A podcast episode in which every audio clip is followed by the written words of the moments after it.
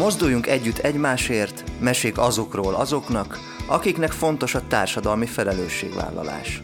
Műsorunk termék megjelenítést tartalmaz. Sziasztok, drága hallgatók! Itt az Open Air Rádió, KED 4 óra, mozduljunk együtt egymásért. Ne vegyétek figyelembe ezt a csúnya időt, sőt, légy szíves, kapcsoljátok be a rádiót, hiszen itt vagyunk veletek, mozduljunk együtt egymásért, mesék azokról, és azoknak, akiknek nagyon fontos a társadalmi felelősségvállalás, vagy pedig egy olyan dolgot hajtanak végre, ami mások szemében büszkeséget hordoz. És akkor természetesen köszöntöm itt, ja, és meleg van, tehát, hogy mm, komolyan, tehát, hogy most jutott eszembe, hogy a drága Cserkuti Péter technikus kollégámnak megköszönjem, hogy nem csak, hogy itt van velünk, hanem meleg van. Egyszerűen nem találok szavakat. És Táros Mónikát is üdvözlöm, aki az én műsorvezető társam, és jó magam Táros Marianna nevében sok szeretettel üdvözöllek benneteket, ki kitartás, most már szerintem lassan látjuk a karantén végét, de hát addig is rádiózzatok velünk. Tehát doppergés, mert a mai kedves vendégünk nem más, mint Rakoncai Gábor, akit, hogyha nekem kéne bemutatnom, én azt mondanám róla, hogy egy fantasztikus és bátor ember, amilyen én soha nem voltam előző életeimben sem, és nem is biztos, hogy a következő életeimben leszek ennyire eh, bátor, ugyanis ő már kétszeres Guinness világrekord rekorder, rekorder és ha tudjátok, a legnagyobb és leghíresebb bevezős ma Magyarországon, mert fantasztikus erő és embert próbáló ö, dolgokra képes. És azt gondolom, hogy a Magyar Formatervezési Díj tulajdonosa négyszeres óceán átkelő. Erről majd nagyon szívesen beszélgetnék veled, Gábor, hiszen amit te itt az eddigi életedben, és igazándiból még nem vagy idős, véghez vittél, azelőtt tényleg le a kalappal. Én csak ámulok és bámulok, és amíg itt nem ültél velem szemben, én többszörösen megkérdeztem, hogy Úristen, ilyet miért csinál az ember? Majd ezt elmondod, de most sok szeretettel tiéd a szó. Okay. Köszöntelek titeket, és köszöntöm a hallgatókat is. Hát, ja, akkor kezdjük az elején. A, én, én gyerekként is azért eléggé kilógtam a sorból. Van hat testvérem, tehát én vagyok a, a legidősebb, és, és a többiek azért sokkal normálisabbak nálam, tehát teljesen klasszikus, normális munkájuk van és minden egyéb. Nekem viszont így hát valahogy már az általános iskola is egy sportagozatos suli volt, aztán 9 év tájfutó versenyzés, viszonylag jó eredményekkel, és és az egész gyerekkoromra úgy tudok visszaemlékezni, hogy folyamatosan azon kattogtam, hogy mikor leszek én felnőtt, hogy mikor mehetek el én a világ végére, mikor csináltok valami olyan kalandot, amit még soha senki, mikor mehetek fel egy nagy hegyre, a déli sarkra, az óceánra, mindenhova. És, De várjál, ezt azért, azért volt ez a legtitkosabb vágyad álmod, mert híres szerettél volna lenni, mert mondjuk ilyenekről én is be tudnék számolni, hogy volt egy olyan korszakom a gyerekkoromban, hogy én mindegy, hogy mi, de híres szeretnék lenni, vagy igazándiból ezeknek az extrémitása vonzott téged?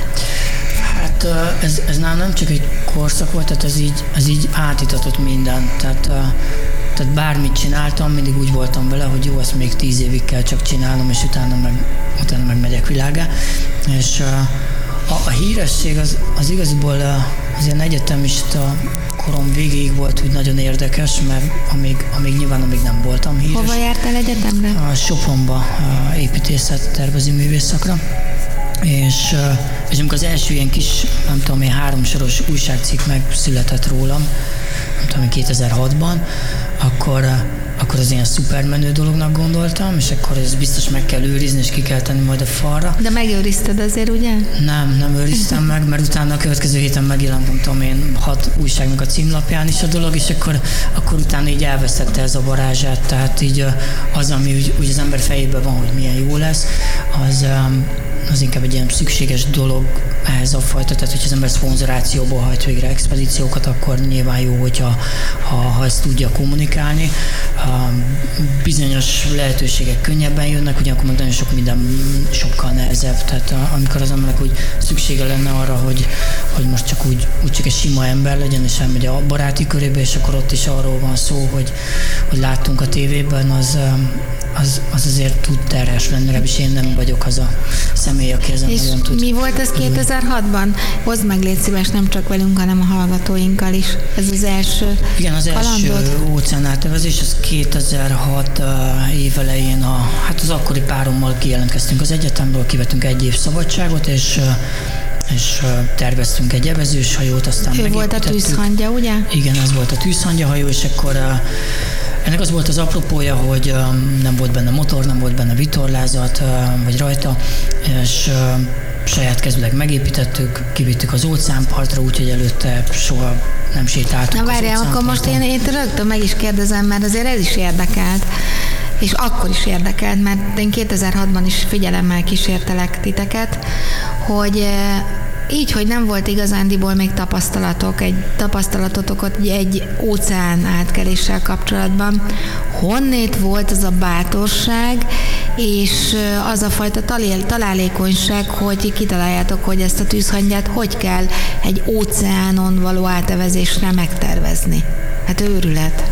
Hát a, a suliban a, mi hát építészetet meg formatervezést tanultunk, tehát maga tervezést azt, azt egyetemi szinten tanultuk, több hajóépítővel beszéltünk, és én, én úgy raktam össze, hogy tehát hogyha most nem az ember egy 60 lábas szuper vitorlás hajót akar építeni, hanem egy nagyon pici kis héjszerkezetet, amiben lehet evezni, van kabinja, azért az nem egy bonyolult dolog, és és nekiálltunk az elején, hogy az íróasztal fölött megrajzoltuk, aztán számítógéppen átterveztük, aztán nyilván a, a különböző réteg terveket, ahol a szállerősség, hogy milyen üvegszövet, milyen gyanta, az a szakember ismerős mondta meg és számoltak ide, de amúgy a, a design rész, meg az építés rész az teljesen száz Volt ebben mentorotok, akire hallgattatok, hogy mégis tanácsot kérni tőle, vagy tapasztalattal esetleg már ő tudott olyan tanácsot adni, amit az építésben felhasználtatok? Igen, a, hát én a, a Fanándor tudnám mondani, aki, akinek igazából egyetlen egy mondata volt, és azzal helyre rakta az egészet. Én, én rá egy gyerekként is így nagyon felnéztem, és így, a, és így olvastam a könyveit, sokszor, és, és akkor mivel Ugye bár az, hogy két egyetemista, aki sose sétált az óceánon, sose elvezett, sose épített hajót, nem volt rá pénzük, tehát semmi nem volt. Tehát, tehát hogyha most így racionálisan végignézzük, hogy milyen alkatrészekből áll egy ilyen projekt, egyetlen egyel se rendelkeztünk, csak azt tudtuk, hogy ezt szeretnénk megcsinálni, és egy éven belül, hogy a, a sulit tudjuk folytatni. Nemzetközileg ez nagyjából egy ilyen három-öt éves projekt, ha nem épít valaki hajót akkor is. És meg hát nagyon nagy a feladási ráta, és és akkor mivel mindenkitől azt kaptuk, hogy hát egy óceán nem lehet átevezni, és akkor hiába mondtuk, jó, de hát az a francia illető átevezte, jó, az, annak már a nagyapja is hajós volt, és, de egy magyar nem tudja, nincsen tengerpart, nincsen óceánpont, meg pont mi, tehát hogy képzeljük. Úgyhogy muszáj volt elmenni az az emberhez, aki, aki, aki egy etalon volt az én szememben. Nyilván sokszorosan nagyobb tudással, mint, mint az összes többi ismerős, aki, aki mondta ezeket a negatív információkat. És úgy voltam vele, hogyha ő is azt mondja, hogy hát ez teljesen őrültség, akkor elgondolkodunk rajta. És ezzel szemben a, a Nándi azt mondta, hogy ez egy jó pofa dolog, nyilván meg lehet csinálni, ha nagyon alaposan nekiállunk, jó lesz a hajó és kitartóan. És, és ez, a, ez a pár mondat arra elég volt, hogy utána akárki a, jött a, a cápával, a bálnával, ami lesz, ez lesz, az lesz, utána már úgy voltam vele, hogy jó, hát hogy a Fanándi azt mondja, hogy meg lehet csinálni, akkor meg lehet csinálni, és gyakorlatilag kész lett a hajó, két hónap múlva világrekord idő alatt átveztük az óceánt, úgyhogy és akkor nekem azóta vagyok ezen a pályán, tehát ott ugye eldőlt a sorsom. Uh-huh. Engem az érdekelne, hogy a világámenőség többször szóba került itt az esetedben. Vajon miért? A szabadság miatt? Az, hogy a kötöttségeket le tud tenni, és úgy, ahogy te szeretnél, szabadon? Ez jó kérdés. Anyukám azt mondta, hogy, hogy egészen, tehát, tehát épp, hogy tudtam járni, hogy akkor a szomszéd kisráccal már, már így világán mentünk, tehát így a nagyszülőknél Békés megyében hatalmas nagy telkek vannak, ilyen, tehát ilyen szántóföldes telkek, és nincsen köztük kerítés, és akkor mi így megindultunk így a faluból kifelé, és akkor nem tudom én pár óra szedtek össze minket valamelyik telekhatárba, és akkor hogy hova megyünk, hát megyünk világa, és, és ez úgy, úgy nem, valószínűleg ez egy ilyen romantikus elképzelés, mert nyilván az ember gyerekként erről semmit nem tud, és teljesen más teszem azt elmenni a déli sarkra, mint gyerek fejjel olvasni egy könyvet, de de nyilván a kaland, ahogy mondod, a szabadság, az, hogy éles helyzetben kipróbálja az ember magát, hogy, hogy megnézi azt, hogy mire képes, és, és valahogy ezek így komplexen így együtt adják az egészet. Említetted, hogy ö, hatan vagytok testvérek. Heten. Heten vagytok, igen. mert hogy hat testvéred igen, van, bocsánat. Lehet, hogy ez a szabadság abból is adódik, hogy nem tudom mennyire volt fegyelem, rend nálatok, hiszen sokan voltatok, vagy sokan vagytok, és bizonyos szabályokat gondolom be kellett tartani otthon is. Igen, én úgy értem meg, hogy sok a szigor, de hát most már így, így felnőtt fejjel látom, hogy valami hihetetlen szabadon voltam fogva, tehát tudom, én 18 éves koromig kétszer mondták a szüleim, hogy valamit, hogy ne csináljak, és inkább más csináljak. És meg hát művészeti sulikba jártam, ugye bár ott a, a tanárok és ideális esetben azon dolgoznak, hogy a, a, a belső dolgait előszedje az ember, és akár rajzban, szoborban, bárhogy megmutassa másoknak. Tehát így a, a, a szabadság az mégis jelen volt régen is, de, de inkább a gyereklét miatti korlátokat éltem, tehát hogy, hogy vagy éltem meg nehezebben, tehát hogy le kell feküdni időben, be kell menni az iskolába, fogat kell mosni, nem tudom, hogy levessel kezdünk, és utána a második. Tehát ezek a tipikus dolgok, és és, és én úgy tudom, hogy lázadtam minden ellen, és így vártam azt, hogy mikor lehet tényleg lázadni, hogy, hogy nem csak így az ember magában, hanem tényleg lehet elindulni. És egyébként a ti családotokban e, volt művészember vagy sportoló, akitől ezeket a e, tehetségeket örökölhetted? Igen, a, a apajágon, a, tehát apukám, apuká is szerintem egy ilyen ős tehetség volt, tehát így kb. mindenhez értett, és abszolút hallása volt, meg, meg ilyen minden egyéb, tehát, tehát olyan dolgokat tudott, amit, amit nem tanult, és uh-huh. akkor Um, apukámban is volt egy, egy rajzkészség, azért megvolt, uh, meg, nagyon kreatív, tehát nagyon-nagyon kreatív, és akkor én voltam szerintem az, aki na akkor célirányosan ilyen iskola, tehát uh-huh. gimnázium is, egyetem is, és akkor ki tudtam művelni magam valamilyen szintre, és, um, és annak ellenére, hogy nem ezen a pályán mozgok, azért, azért ez úgy átíthatja az ember életét, tehát hogyha teszem azt nem tudom, itt az asztalon csak leteszem a mobiltelefonomat, tehát nem mindegy, úgy, úgy érzem, hogy hogy, hogy áll, meg, hogy és hogy áll, és a, a nem tudom, a másik tárgyal, tárgy mellett, tehát milyen arányban, és akkor ez, ez úgy, úgy rátelepszik az ember életére, és úgy, úgy jobb, meg hát um, nyilván a hajótervezésben azért ezt, ezt ki tudom, meg, meg tudom mutatni. Ugye szóba került Fanándor neve az imént, az első hajótoknál, a tűzhangyánál, de nem szakadtatok el egymástól, hiszen a, a Kenut, amit 2012-ben, ugye, ha jól tudom, Vitéz névre kereszteltetek, Nándor tervezte.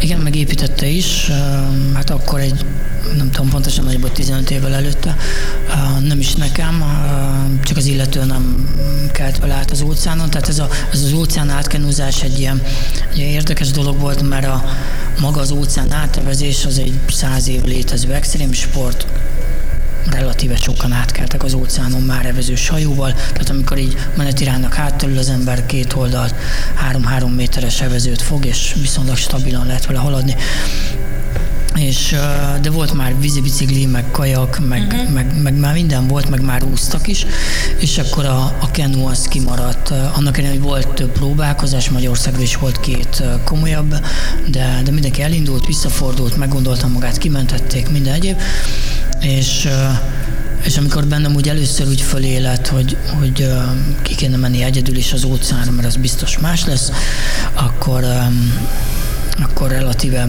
egy nap múlva már én kölcsön kaptam a, egy ilyen hajót, és, és pár hónappal később már úton voltam.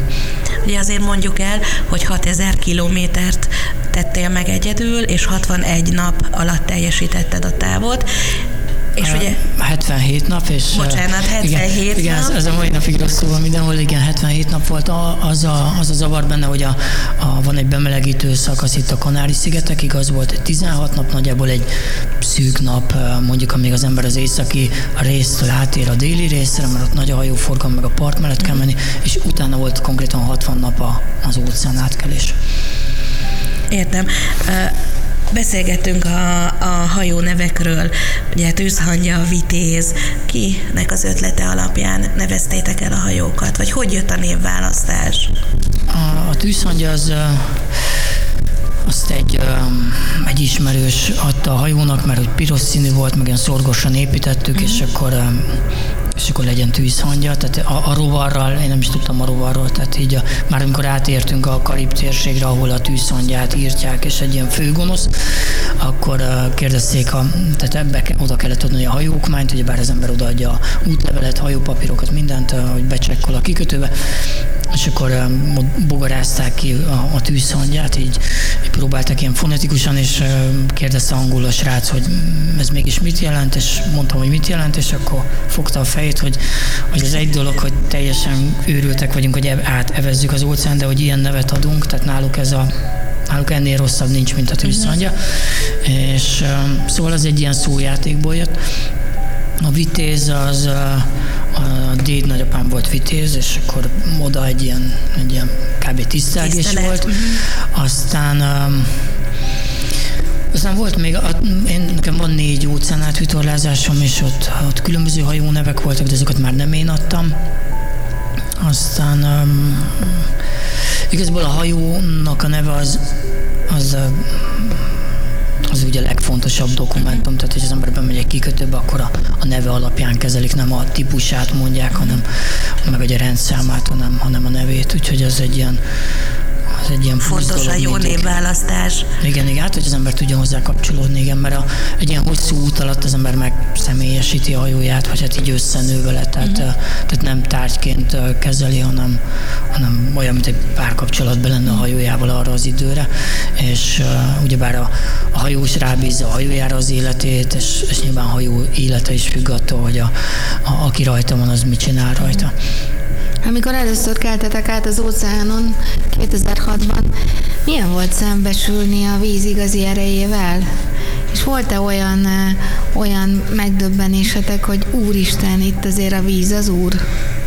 Igen, van egy ilyen ez igazából két-két markáns élményem van így a 2006-ból. Az első az, amikor elindultunk, és kettő óránként váltottuk egymást, tehát két óra elvezés, két óra pihenés, még az egyik ötünk elvezett, a másik a kabinban pihent.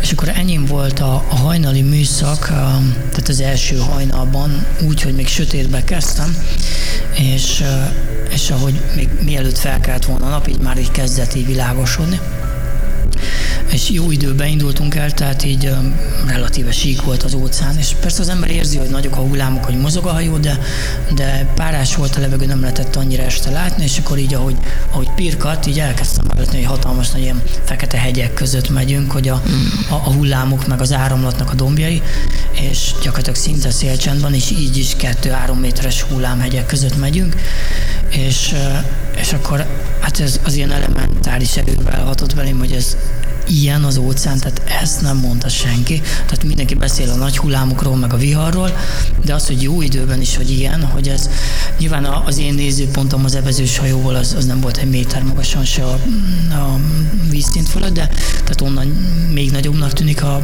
három méteres hullám, de, de az egy ilyen egészen markáns élmény volt hát az így belém égett, és a, a következő az pedig nagyjából egy héttel, tíz nappal később, ahogy haladtunk a Kanári-sziget csoport felé, uh, Marokkó mellett belekerültünk egy, hát a, a bufor skálán mérik ezeket a, a, a szélerősséget, és ugyebár így abból nézhető a, a 8-as fölött indulnak a viharok, és akkor mi egy ilyen 9-es, és mire kapcsoltunk, hogy nagyobb addigra már egy 10-es erősségű vihar volt.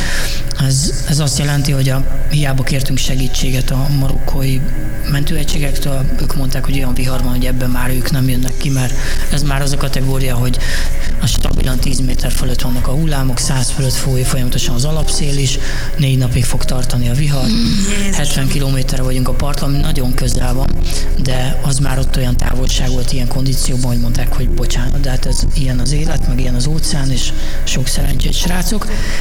És, és gyakorlatilag ott tényleg a, a legelső pár napban átestünk egy olyan viharon, amit utána évekig nem is voltam hasonlóba, és ott, ott igazából sikerült úgy megedződni, hogy mert egy, egy hajós mindig attól fél, amikor változik az időjárás, tehát nem feltétlenül a vihartól, hanem egy picit, amikor erősödik az idő, mi lesz, ha még erősebb lesz, ha nem tudja kezelni, nem tudta magát kialudni, valami szerelvény tönkre megy, valamit meg kell oldani, és és mindig a változással van kapcsolatban. Viszont amikor az ember látja kvázi a tetejét ennek a dolognak, akkor, és az kezelhető, akkor úgy megnyugszik, hogy oké. Okay.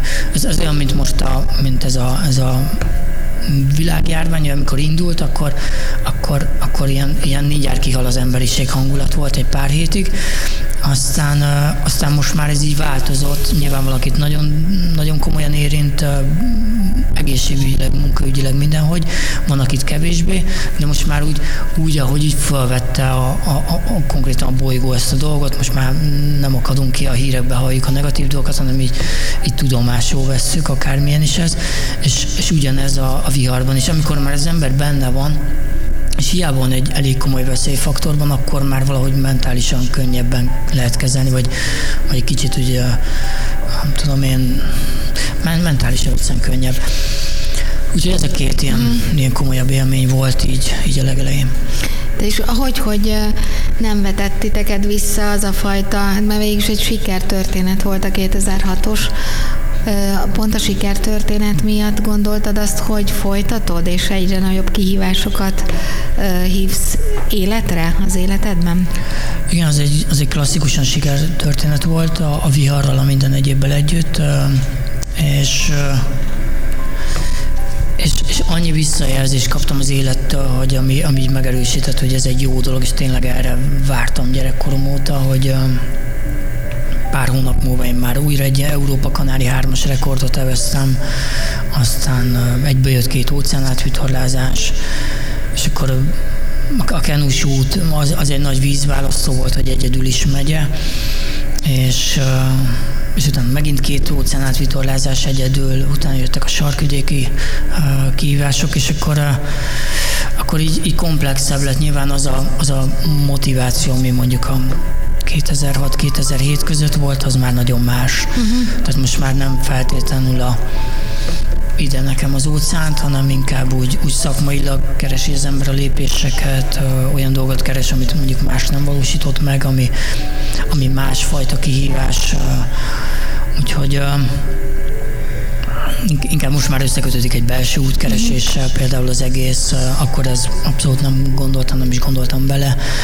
Nyilván akkor a, azok az előadások, amiket ezekből lehet tartani, akkor ez nem volt fontos. Én abszolút nem szerettem beszélni egy ember előtt, sem, hogy esetleg egy rendezvényen, vagy sok ember előtt, vagy így a médiában. Most már meg kifejezetten élvezem ezt a dolgot, legalábbis egy, egy jelentős részét. Úgyhogy, úgyhogy most már más, most nyilván van egy követőtábor, akik nem azt mondom, hogy elvárják, hogy, hogy szállítsam az izgalmas kalandot, de, de, de nagyon sok olyan információt, vagy olyan, olyan visszacsatolást kapok, hogy, hogy nem tudom, XY mire motivált az előző uh-huh. utam, bármi volt is az, és, és hogy, hogy így végül is tudtam adni mert hogyha onnan nézzük, hogy az ember kimegy egyedül az óceán közepére, az egy, az egy elég önző dolog, mert egyedül van kint technikai eszközön, csak ő látja, amit lát. Még ha le is lehet fotózni, akkor is csak ő éli meg. És akkor írta, hogy ezt vissza lehet ebből adni valamennyit uh-huh. könyvekkel, előadással. Amikor, amikor így egyedül vagy az óceánon, és voltál már elég sokszor, hogy van azért a hátad mögött egy ilyen védőháló, hogyha baj van, akkor erről, erről is mesélj egy kicsit, légy szíves. Hát a, a És kedves, mikor van igazi baj? Amikor most mm, ne vegyük még ezt az utolsó kalandodat, de mondjuk, ha ettől eltekintve az előzőkre nézünk vissza az óceánon, mi lehet az a baj, amikor hívni kell a mentőegységet? És kik azok? igen, Tehát, igen, hogy GPS-szel esetleg követnek, tehát ilyenekre vagyok kíváncsi most ebben a kérdéskörben.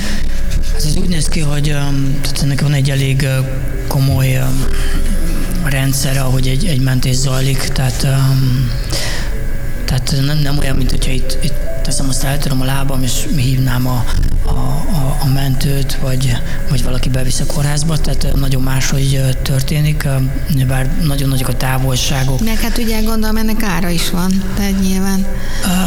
Ára az életmentésnek nincsen, tehát uh-huh. ez mhm. ilyen világszinten nincsen, mert hogy befolyásolja a, a döntést abban, hogy tehát azért nagyon sokan úgy hajóznak, hogy, hogy teszem azt az afrikai halászok, hogy, hogy egy száz éves bárkán vannak kint a nagy hullámok között, és, és kb a VHF rádión keresztül semmiféle eszközük nincs, tehát így meg, meg nem lenne rá pénzük, meg semmi. Tehát így ez egy, ez egy olyan dolog, hogy a, az adott országnak a mentőegységei hajtják végre a, a mentés, vagy pedig a terhajók, hogyha, hogyha ők tudják vállalni ezt, akkor meg olyan távolságon belül vannak, vagy pedig katonasság, ami, ami szintén mm. olyan távolságon belül van.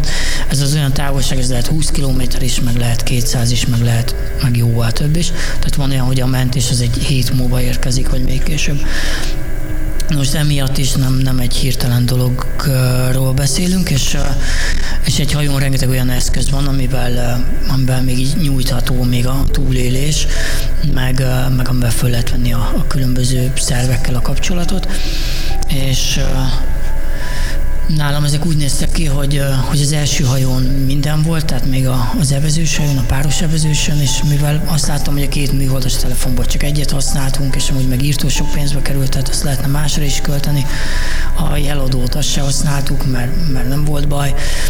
És akkor így, így a, a, többi útnál én ezekből mindig úgy csökkentettem, úgy szépen lassan, hogy mert minek, mert, mert meg lehet csinálni feléből, és akkor csináljuk meg felébe és a, a Kenus útnál értem el oda, hogy igazából egyetlen egy műholdas telefont vittem, és, és az meg be is ázott, úgyhogy tehát ott, amikor bajba kerültem, akkor, akkor konkrétan semmilyen lehetőségem nem volt arra, hogy segítséget mm. kérek, és ott nekem gyakorlatilag a, volt egy 44 nap mindenféle kapcsolat nélkül, úgyhogy az eléggé markáns élmény volt, meg az már nem sport volt, hanem inkább egy túlélő akció, és, és utána persze utána most már mindenféle ilyen eszköz viszek, ami, ami előírás is, meg ami kell is.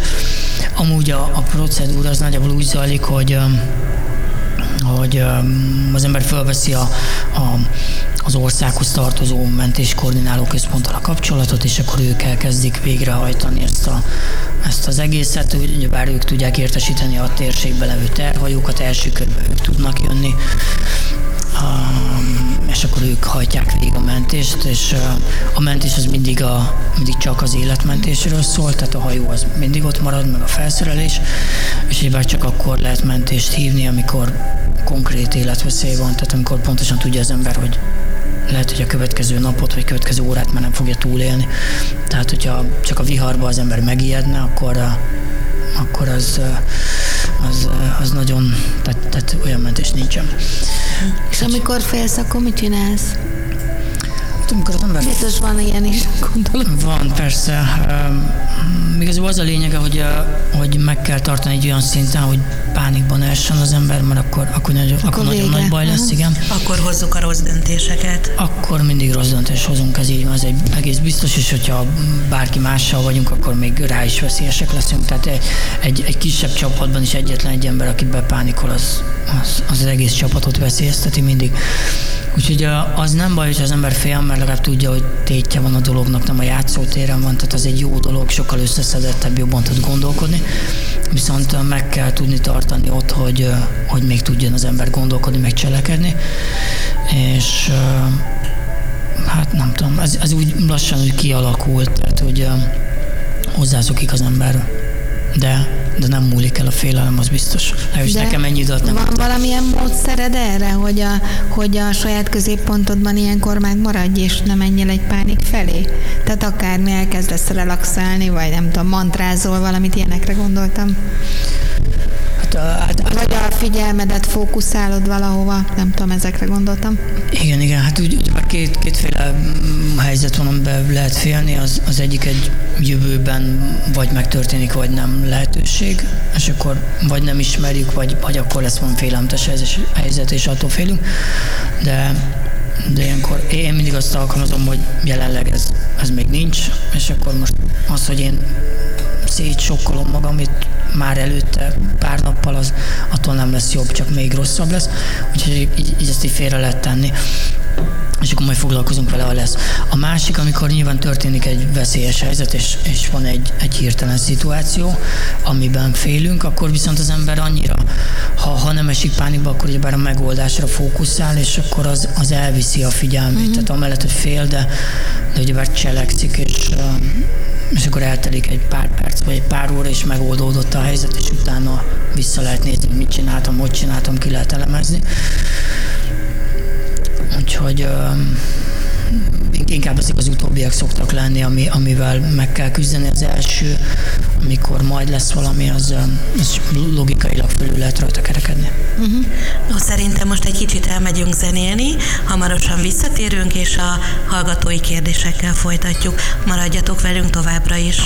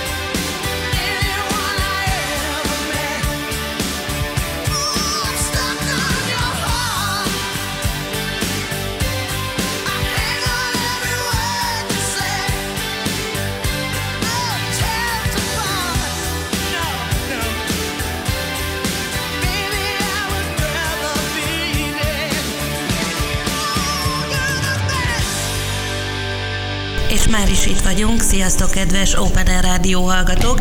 Nagyon örülünk, hogy ma is velünk vagytok, hiszen tudjátok, hogy egy nagyon kedves vendég ül itt velünk a stúdióban, aki nem más, mint Rakoncai Gábor. No, ígértem, hogy akkor a hallgatói kérdésekkel fogjuk folytatni.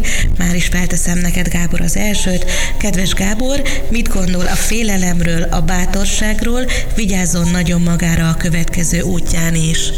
Ugye gondolom, ezt megbeszéltük, ezt a kérdést. Igen, köszönöm szépen. Hát a, a, a bátorsághoz van egy, van egy, szerintem ezt sokan ismerik, ez amikor a, a, a nem tudom én, hogy mondják, a, a beviszi a, a parasztember a városba a lovat eladni, és akkor, és akkor ugyebár át, átmegy a ló a, a, a, a, a tűzön, és akkor, hogy ez, ez most bátor-e, vagy csak vak volt.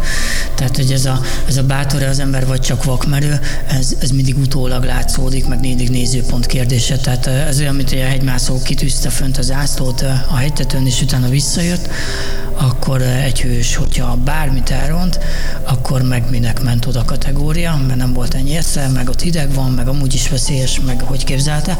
Szóval kívülről látszik ez, mindig is kívülről nagyon könnyű megítélni, és utólag lehet kívülről megítélni, úgyhogy én, én mindegyik útra úgy indultam el, hogy hát ezt ne csináljam, mert ez, ez kivitelezhetetlen, és, és utána meg, ja, ja, ja, persze, hát ezt pont meg lehet csinálni, de a következőt már ne csináljam, mert ez kivitelezhetetlen, és akkor persze, persze, hát szerencsém volt, Úgyhogy most mondjuk, mondjuk tényleg nem is jött össze, de, de, de mindig utólag látszódik, hogy a, az alapelképzelés jó-e. Ugye bár olyan dolgokról beszélünk, amit előtte más még nem nagyon csinált, vagy ilyen módon nem csinált, nincs, nincs egy leírás, egy tuti biztos kitaposott ösvény, hogy előttem is 50 éve valaki így csinált, és akkor csak azon az úton kell végigmenni. Következő kérdés, kérdés. Nagyon szeretném tudni, hogyan van alvás azon a lélekvesztőn. Se kabin, se semmi. Mibe lehet kapaszkodni a hullámzáson, hullámzásban? Szokott imádkozni? Csodálom magát. Hát az alvás az, az mindig kritikus, tehát bármilyen ilyesmit csinál az ember, akkor az kritikus, de már csak egy egyszerű futóversenyre elmegy az ember, ugye bár a, van a Balaton körül a, az Ultra Balaton nevű futóverseny, ez 221 km, ez minden évben, én is most már pár éve lefutom, és akkor a legnehezebb része majd, hogy nem a, hogy előző este az ember tényleg el tudjon aludni, mert annyira pörög a feje, hogy, hogy, hogy a végén kiavatlanul áll a rajthoz, amikor több mint 24 órát még ott fut, futással fog tölteni. És, és ilyen a hajózás is, tehát a vitorlás a kényelmes kabinban is nem egyszerű először elaludni, a mozgás miatt, a, amiatt, hogy ugye bár kint az éjszakában robog a hajó, miközben az ember alszik, és, és mégis ha passzívan is irányítjuk, de akkor is felelősséggel tartozunk iránta, meg az életünk függ tőle. Itt nyilván még, még olyan szempontból még nehezebb, hogy a becsapnak a hullámok, mm, fúj a szél, kapaszkodni kell közbe. Az első nap én például nem aludtam semmit, második nap azt hiszem kétszer 20 perc, utána talán összejött egy másfél vagy két óra, és utána gyakorlatilag mire itt a mentésre sor került, addigra úgy, ahogy működött az alvás. Itt, ha, ha napi négy órát az ember valahogy össze tudja kanalazni, akkor azzal már el, elműködik a szervezet alapszinten. Nem egy jó dolog, nagyon gyakran halucinál, meg minden egyéb, de, de azzal már működtethető. Kérdés, kérdés még az, hogy szoktál-e imádkozni? Hát erre meg azt lehet mondani, hogy viharban nincsen ateista tengerész körülbelül. úgyhogy, úgyhogy az ember ott így elkezd egyezkedni ott a természettel, meg a Jóistennel, meg a hajójával, meg önmagával, vagy meg mindennel és akkor utána persze vége van a nehezebb résznek, most ez mindegy, hogy vihar vagy nem vihar, tehát a krízisnek mhm. mondjuk vége van, akkor az embernek egyből megnő az önbizalma, meg az arca és akkor ide néz, milyen szuper úgy csináltam, mm. és akkor meg ott nagyon büszke magára, és utána megint erősödik a szél, akkor megint ígérem, hogyha ez meg lesz, akkor... De hát ez, ez ugyanolyan, mint itt a civil életben is így csináljuk, amikor éppen, éppen szalad az életünk jó irányba, és minden szuper, akkor, akkor az ember könnyedén veszi dolgokat, amikor nehezebb, akkor egyből elkezdünk befelé fordulni, vagy, vagy éppen aki vallásos, az a, a, a saját vallása felé, hogy, hogy azért elkezd elkezdünk egyezkedni, mégiscsak jobb lenne, ha máshogy lenne. Mm. Úgyhogy. Most már két hete itthon vagy, és gondolom azért most már végig szintetizáltad az egész kihívást. Szerinted mi volt az oka, hogy így lett vége? És aztán egy kicsit mondd el a hallgatóknak is, hogy hogy lett vége, mert lehet, hogy sokan erről nem olvastak. Illetve te mondd el, mert nagyon fontos az, hogy a te szádból ez hogy hangzik, hiszen azt gondolom, amit az írott sajtóban olvasunk, az egy picit lehet, hogy másképp fogalmaznak, vagy más hangulattal jön le. Tehát akkor azt gondolom, hogy a te hitelességed, a te szavaid, amik erről meséljenek most ebben a műsorban. Oké, okay, köszönöm. Ez igaziból ez, ez egy kudarc, hat nap után ki kellett, hogy mentsenek. Um, és eddig még ne, ilyen, ilyen látod, nem nagyon volt. Picit még, még tovább fonnád a gondolatmenetet, ez egy kicsit pont olyan, hogy ó, hát én csak hatodik lettem az olimpián. Tehát, hogy, hogy én ezt nem így nézem. Tehát, hogy ez egy, lehet, hogy neked egy kudarc, de egy, egy iszonyatos kihívás. Én mondom, én már a gondolatától is frászt kapok. Tehát, hogy nem, nem, hogy meglátnám a tengert, és a szappan egyet kicsit így mókázni, nem hat napig, de uh, igen, igen. A, egy a, órát sem. Miatt, igen, igen, ami miatt én ezt, ezt abszolút úgy gondolom, hogy egy, egy kudarc, um, um, mint, mint sportoló. Um, meg mint, mint aki másfél évig belerakta az energiáját, uh-huh. a mhm. munkáját, hajót építettem hozzá, sok embernek sok munkája van benne, tehát így nyilván nem, nem annyira ül az ember, hogy ez történt, de um, de nyilván igazi kudarc az lenne, hogyha most nem tudnánk beszélgetni, mert nem tudom, maradtam volna. Szóval viszont ami, amit csak így elkezdtem így mondani, hogy, hogy így még, még én 14-15 évet csinálok ilyesmiket, és amikor éppen szuper jó, nagy eredményem volt, ami nemzetközileg jegyeztek tényleg Guinness meg amerikai évkalandja, meg minden egyéb, akkor is mindig megosztottam a médiát, és akkor volt, aki ezt írta róla, volt, aki azt és szerintem ez az első olyan utam, még így, hogy kudarc is, ami, ami én azt mondom, hogy szinte 85%-ban tökéletesen tényleg az az információ ment át majdnem mindenhol, a, ami, ami tényleg történt. És, és én az úton is így köszönöm, akiknek így akik tényleg így, így, így nem, nem beleköltötték a saját életüket, meg a, amit éppen a tévében láttak, vagy egy filmben, mert nem minden ugyanúgy történik, mint egy filmben. Úgyhogy hát én a, a, a hat nap alatt egyszer, egyszer kihűltem, kimerültem, és um, és elvesztettem a, a kontrollt, tehát így maga, maga a szervezetem irányítása fölött mondjuk így. Tehát ilyen részlegesen volt, hogy a látásom elment, a, a hideg vizet, a 16 fokos vizet abszolút forrónak érzékeltem többször. A, a kapaszkodásnál, tehát hogy kapaszkodtam a a hajóba annyira rágörcsöltek ezen, amit 40 percig nem tudtam róla leszedni, mert olyan szinten kiültek ezen, meg, meg begörcsöltek az izmok.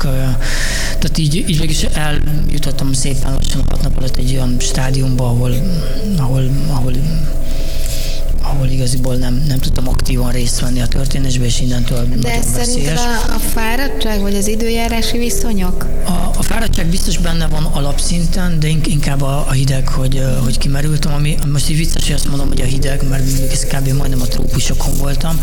Um, tehát, tehát úgy, hogy az Antarktiszon, tehát én 44 napig hogy gyalogoltam a mínusz 20 a mínusz 30 fokba 40-60 km per órás szembeszélbe, és ott nem sikerült Kihűlnöm. Kihűlnöm, tehát igaz, hogy fagyási sérülést összeszedtem, meg nem tudom, fogytam 12 kilót, úgyhogy leemésztettem egyszer magamat a, a fűtés miatt, meg napi 8000 kalóriát kell tenni, hogy az ember felfűtse magát. De ott nem volt ilyen, tehát így, és erre, erre szokás mondani, hogy bármiben ki lehet hűlni, ha pár fokkal hidegebb az ember testhőmérsékleténél nincsen felöltözve, vagy nem mozog. Szóval ez az, hogy folyamatosan vizes voltam, folyamatosan fújt a szél, meg igen, a, a kevés alvás miatt sikerült ezt így össze, összeszedni, és nem sikerült rajta változtatni és, um, és gyakorlatilag mentést kellett kérni, ami egy terhajó jött értem, viszont olyan volt a tengernek, a, az óceánnak a felszíne, hogy nem merték bevállalni a mentést, és közben a, a, a mentés koordináló központban meg, meg kitalálták, hogy, hogy egy helikopter utolsó kanári szigetről még megtankolva, még éppen, hogy ki tud jönni értem, és hogyha nagyon gyorsan szed föl, akkor még vissza tudnak érni, és akkor le is állították a, hajós operációt, hogy akkor jön a helikopter, és a hatodik nap estén kijött egy helikopter, és, és azzal összeszedtek engem onnan a vízra, és akkor visszavittek a, a Kanári szigetcsoporthoz, úgyhogy, úgyhogy ez, ez viszont mondjuk tényleg olyan, mint a filmekben, ez ugyanúgy zajlik, kijön a helikopter, embert vízbe eresztenek, odaúszik, összekötjük egymást, elúszunk, felemelnek minket, tehát ez egy elég komplex feladatsor, meg nem veszélytelen. Mondtad az imént, hogy ilyenkor a hajót, vagyis hát a közlekedési eszközt, amivel éppen haladsz, azt nem mentik, hiszen itt elsősorban az emberi élet a fontos, amit menteni kell. Mi lett a száppal? Igen, ez, ez abszolút olyan, mint a tűzoltók, amikor valakit kiszednek a kocsiból, nem azt nézik, hogy a fényezésében mi lesz a ketté kell vágni, úgy tudják megmenteni az illetőt. Úgyhogy, úgyhogy ilyenkor a, a hajó az, az, az itt századrangú dolog. Um, és, um, és tehát az ilyenkor ott marad. A, a nagyobb méretű hajókat különben el szokás sülyeszteni, vagy kilövik őket. Hogy, Komolyan elsülyeztik őket? Igen, mindenképp, hogy, hogy a, a, a hajóforgalomra ne legyen, ne legyen veszélyes. veszélyes. Igen, igen. Aha. Arra, hogy egy, egyik hajó ütközik a másikkal, így nyílt vízen, erre kb. akkor esély van, mint hogy az emberbe villám csapjon, de, de van, akibe bele szokott csapni a villám, úgyhogy mégis van rá esély. Ez viszont egy annyira kicsi eszköz, meg annyira könnyű, hogy, hogy itt ilyenkor az elvezésők a sorsára hagyják, és akkor eltelik pár hónap, vagy mondjuk legalább egy fél év, egy év, mire kisodródik valamilyen partszakaszra. És ebben most van egy jeladó, és 12 óránként frissíti a pozíciópontot, ami lehet Akkor nézni. tudod, hol jár, Én most ugye? pontosan hol tudom, van? hol van. Hát nagyjából ilyen nyugat-délnyugat irányba sodródik, nagyon-nagyon lassan, ilyen 0,4-0,7 csomó között, attól függően milyenek a, milyen a, a, az időjárás. Tehát ez a séta tempónak is a töredéke, tehát hihetetlen lassú. És úgy néz ki, hogy, hogy lesz egy vitorlás hajó, ami a zöldfoki szigetek felé esélyes, hogy össze tudja szedni, tehát kötére tudja fogni, és és hogy nem lesz ott kint hagyva az óceánon, uh-huh. mert tehát még hónapokig tartana, mire átsodródna. Uh-huh. Közben jött még egy kérdé, kérdez, kérdés hozzád, már is mondom. Kedves Gábor, milyen az óceánon 60-70 napot eltölteni egyedül, mikor jön, ha jön a mélypont? Hát naponta jön párszor mélypont. Mivel pszichológusok azt szokták mondani, hogy délelőtt van az emberek olyan, olyan depresszívebb időszaka, úgy alapból. Um, én ezt abszolút osztom, tehát, tehát a délelőtt szerintem a legnehezebb, sokkal könnyebb éjszaka, sokkal stabilabb az idő, jobb a látótávolság, tehát a láthatóság, tehát egy, egy hajó sokkal messzebbről kiszúrható a, a navigációs fényei miatt. Ha csillagos az égbolt, akkor, akkor az nagyon zseniális, tehát ott nincsen fényszennyezettség, tehát nagyon szép az égbolt. Mm. Úgyhogy, úgyhogy a napi mélypont az, az így idézőjelben mélypont az inkább úgy délelőtt. Az indulásnál van egy, egy ilyen eléggé gyomorgörcsös dolog, hogy az ember ott hagyja a szárazföldet, akkor most két hónapig se család, se biztonság, se semmi, csak, csak hogyha mindent jól csinál, akkor túléli, ha nem, akkor meg bajba kerülhet. És, és egy másik nagy fordítópont az nagyjából egy olyan tíz nap, két hét körül szokott lenni, amikor már az ember annyi ideje kint van vízen, hogy már egybe folynak a napok, tehát már, már nem az van, hogy hétfő, vagy kedd, vagy szerda, hanem az van, hogy, hogy, hogy nappal van, vagy este és, és már a napszakok is kezdenek úgy elúszni. Um, tehát igazából ott, ott van egy fontos feladatsor, és, és az szabja meg az embernek a napját úgyhogy vagy az idejét, vagy a beosztását. Aztán van egy olyan uh, holdpont, ami, ami nagy részt ugye a féltávnál szokott, de az már egy pozitívabb dolog. Úgyhogy ez, ezek nagyjából standard, tehát a többi elvezős is így szoktam nagyjából. Megint persze egyén függő is, meg nyilván időjárás függő is, hogyha erősödik az időjárás, akkor ott az ember sokkal nehezebben éli meg azt a pár napot. Rengeteg díjad van, ugye a Diák Olimpiától kezdve a Nívó díj, a Magyar Formatervezés díj, aztán a Guinness Rekord díja, és még sorolhatnánk tovább. Melyikre vagy a legbüszkébb? Melyik a legfontosabb?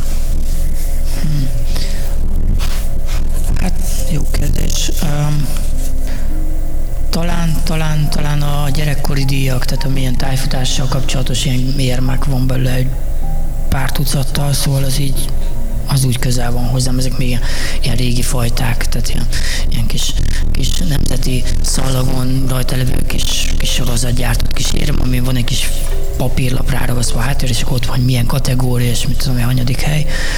Tehát így nekem mond csak valamit, mert amúgy másnak egy pár kiló semmi de ott valahogy az, tehát én, én, én igaziból akkor tanultam meg azt, hogy bármiben, ha energiát teszünk, akkor azt nagy részt ki is tudjuk majd szedni, és hogy igenis meg kell küzdeni mindenért, tehát hogy semmit nem kap az ember készhez.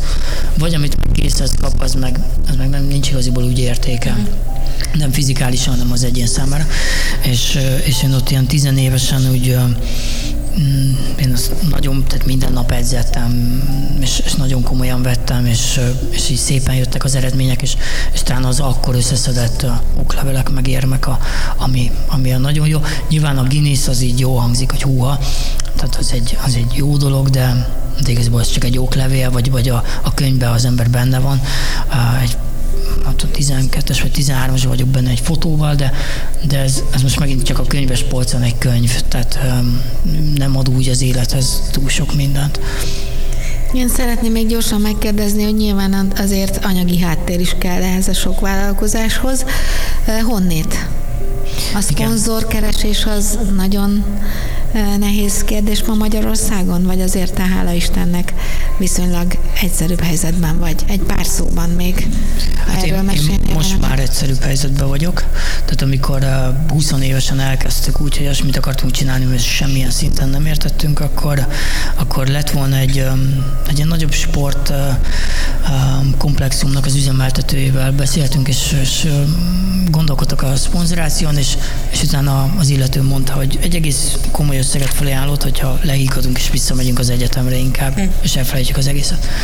És utána amikor pont eh, pár óra múlva egy rádió műsorban hallott minket, és eh, hogy akkor tényleg megyünk, és akkor mégiscsak fizet, eh, de, de csak egy részét adja oda, mert nyilván úgyis meg fogunk halni, úgyhogy minek az nekünk, és ha túléljük, akkor majd odaadja. Szóval azért mi innen indultunk annak idején még a, a volt párommal 2006-ban. Aztán voltak olyan évek, amikor hát hát így, így nemzetközileg se állt olyan jól így, így a tehát, tehát leghamarabb szponzorációkat, meg nem tudom, karácsonyi ünnepeket, meg az ilyesmiket csorbítja egy cég. Úgyhogy uh, volt, amikor ez nehéz volt, volt, amikor három évig azért dolgoztam, hogy az előző két hónapnyi hajózás, ami, ami igazából még egy újságcikk sincs róla, tehát, tehát, tehát nem, nem egy expedíció, csak egyszerűen edzés, hogy mire azt vissza tudtam kompenzálni, megfizetni. Most már ez nagyon megváltozott nyilván, tehát most már hosszú idő van benne, sok kapcsolat, összefortak az egy előadásokkal, tehát most már működik. Tehát, hogyha kitálok egy projektet, akkor van hozzá partner, most is például a, ennél az útnál a, a, a főszponzor az több éve dolgozunk együtt, inkább barátinak mondanám most már a kapcsolatot, tehát ők a grönlandi expedíciót is szponzorálták, a, a déli sarki expedíciót, volt egy Mont Blanc felfutás, volt egy országátfutás. Lehet például. tudni, hogy kik ők? Igen, ha szabad mondani, akkor, VH, akkor VHC, egy, egy nagyon erős, a legnagyobb magyar munkaerő közvetítő cég az országban, és és igaziból, amikor velük találkoztam, ott például nem is az volt a lényeg, hogy a hajó oldalán, vagy a, nem tudom, a déli sarkon a Jackie, oldalán ott legyen a logójuk, hanem, hanem egy, egy előadás kapcsán egyszerűen hasonló eszméket voltak nyilván a saját munkaterületükön, és, és ők is így kezdődött el egy közös munka, ami a mai napig tart, és nagyon jó. Úgyhogy ma már könnyű, és nagyon sokszor ezt szoktam kapni, hogy mondjam el, hogy hogyan kell szponzort keresni, mondjuk valaki, aki indul az úton, hát írtól sok munka, meg nagyon sok eredmény eredmény kell hozzá, és utána működik, de uh-huh. az első pár évben melós. Uh-huh. Nekem még az lenne a kérdésem itt a műsor végén. Rengeteg mindent csinálsz, ugye óceánátjárás, hegyre felfutás, Balaton körbefutása, tájfutás, stb. stb. Adrenalin függő vagy? Szerintem nem.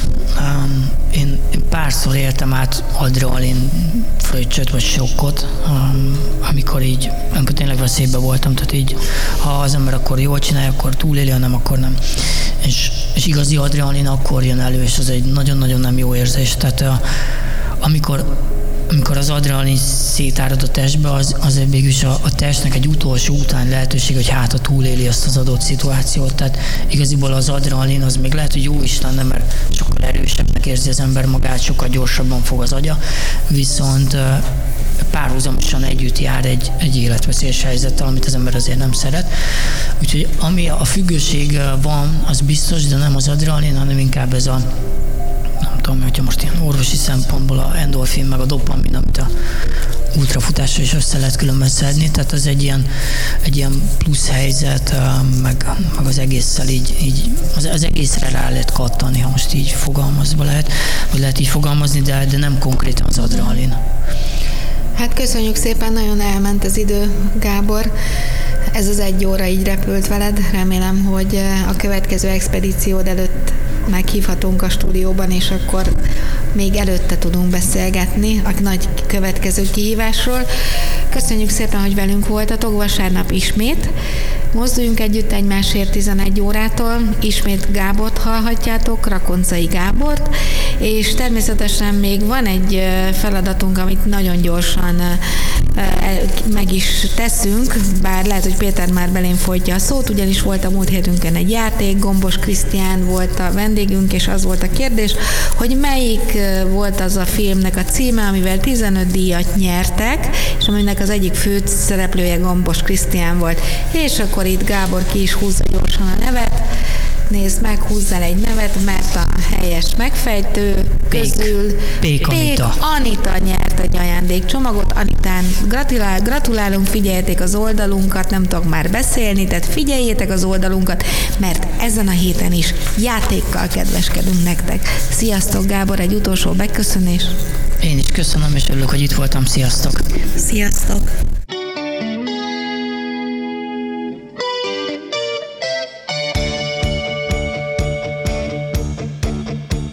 Mozduljunk együtt egymásért, mesék azokról azoknak, akiknek fontos a társadalmi felelősségvállalás. Műsorunk termék megjelenítést tartalmaz.